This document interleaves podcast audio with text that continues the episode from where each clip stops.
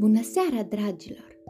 Continuăm și în seara aceasta aventurile lui Buratino și aflăm ce s-a petrecut în drum spre casa tatălui Carlo. În zorii zilei, Buratino numără banii. Avea atâtea monede de aur câte degete la o mână. Strânse apoi banii în pumn și sărind într-un picior, fugi spre casă cântând pe drum. Am să cumpăr pentru papa Carlo o haină nouă, mai multe prăjituri cu mac și mulți cocoșei de zahăr pe bețișor. Baraca teatrului de păpuși dispărut din ochii lui, împreună cu stegulețele multicolore și deodată Buratino văzut doi cerșetori, ce pășeau abătuți pe strada prăfuită. Erau vulpe Alisa, care șchiopăta pe trei picioare, și motanul orb Bazilio. Acesta însă nu era motanul pe care Buratino îl întâlnise ieri, ci un altul, dar tot Bazilio îl chema și avea tot blană tărcată. Buratino vrut să treacă neobservat, dar vulpea Alisa îi spuse cu glas dulce. Bună ziua, bunul meu, Buratino! Unde te grăbești așa? Ă, acasă, la papa Carlo. Vulpea oftă și mai lingușitor. Nu se știe dacă îl vei mai găsi în viață pe betul Carlo. Îi era tare rău din cauza foamei și a frigului. Dar ă, tu ai văzut astea? Și Buratino desfăcu pumnul, arătând cele cinci monede de aur. Văzând banii, vulpea întinse laba spre ei, iar motanul deschise deodată larg ochii săi orbi, ce începură să strălucească în tocmai ca două felinare verzi. Buratino nu observase nimic. Bunule, drăguțule Buratino, ce vrei să faci cu acești bani? Vreau să cumpăr o haină pentru papa Carlo și apoi un abecedar nou. Abecedar, of, of, spuse vulpea Alisa clătinând din cap. Învățătura nu te duce spre bine. Uită-te la mine. Am învățat, am învățat și iată că am rămas cu trei picioare. Abece, dar, mormăi motanul Bazilio mușcându-și supărat mustățile. Din cauza acestei învățături blestemate, am rămas eu fără ochi. Într-un copac de la marginea drumului, pe o creangă uscată, stătea o cioară bătrână care ascultă și apoi cărâi. Minciuni! Minciuni! Motanul Bazilio sări, dădu ciora jos, smulgând jumătate din coadă. Abia scăpă biata de ea și din nou se prefăcu orb.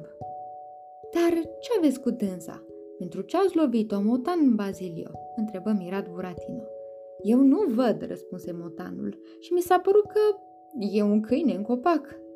Mergând apoi toți trei pe drumul prăfuit, vulpea zise, Deșteptule și bunule Buratino, ai vrea tu ca banii să ți se înmulțească de zeci de ori? Sigur că vreau. Dar cum vine asta? Nimic mai simplu. Mergi cu noi. Unde? În țara proștilor. Buratino se gândi un pic. Nu, mai bine merg chiar acum acasă. Poftim, du-te, că doar nu te luăm cu sila, spuse vulpea. Cu atât mai rău pentru tine. Cu atât mai rău pentru tine, mormăi și motanul. Tu ești propriul tău dușman, spuse vulpea. Tu singur îți faci rău, mormăi motanul. Altfel, banii de aur s-ar fi transformat într-un morman de bani.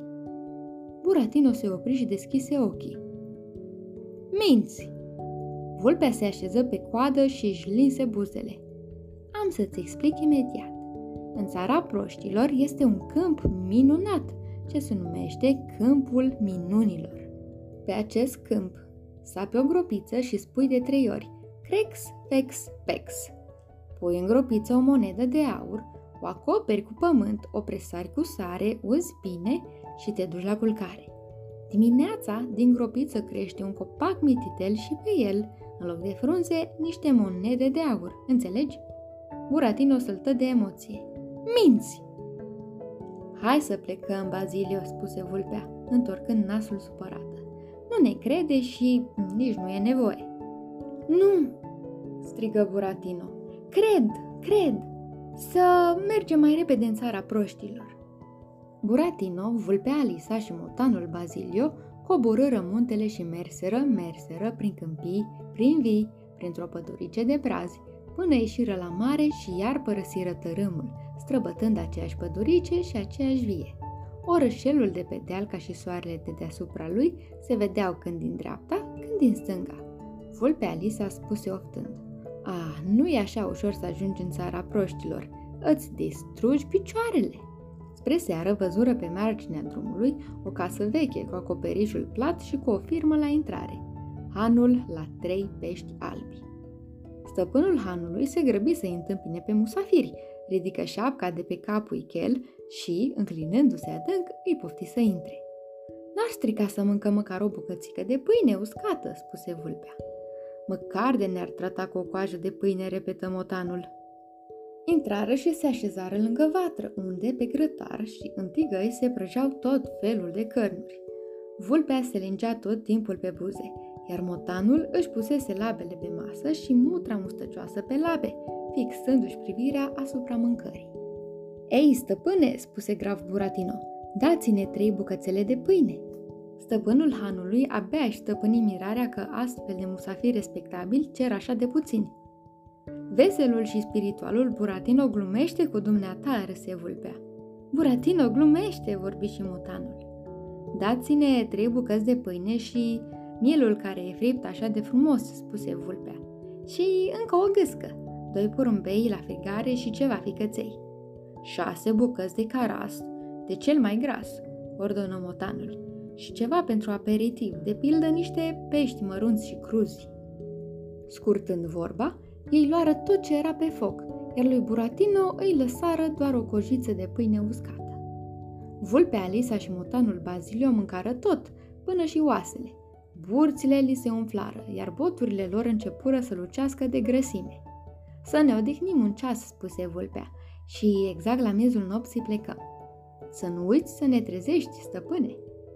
Vulpea și motanul se întinseră pe două paturi comode, cu arcuri, începând a sfărăi și a șuiera. Buratino se zgribuli într-un colț pe un culcuș unde dormea câinele. Visă un arbore cu frunze rotunde, de aur, dar abia întinse mâna. Ei, senior Buratino, e timpul să vă treziți! Se auziră glasul și bătaia în ușa a cuiva.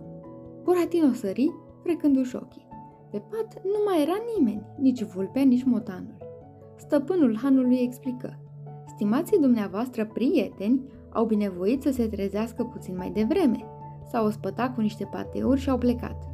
Și mie nu mi-au lăsat nicio vorbă?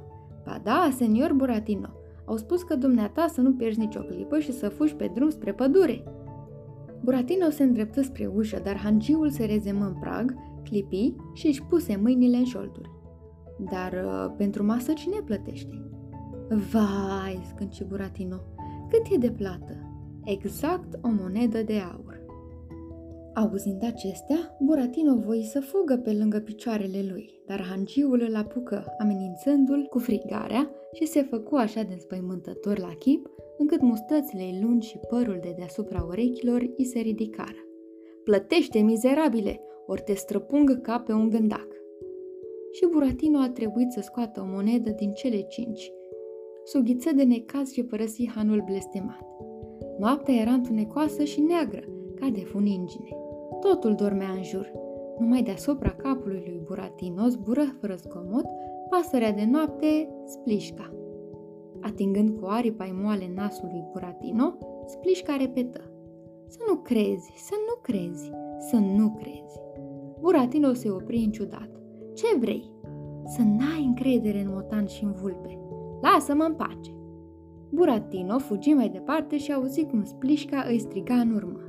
Păzește-te, că-ți hoți pe drumul acesta. Ei bine, dragilor, continuăm mâine aventurile lui Buratino și aflăm ce a mai pățit acesta în drumul său spre pădure. Până atunci, vă urez somn ușor.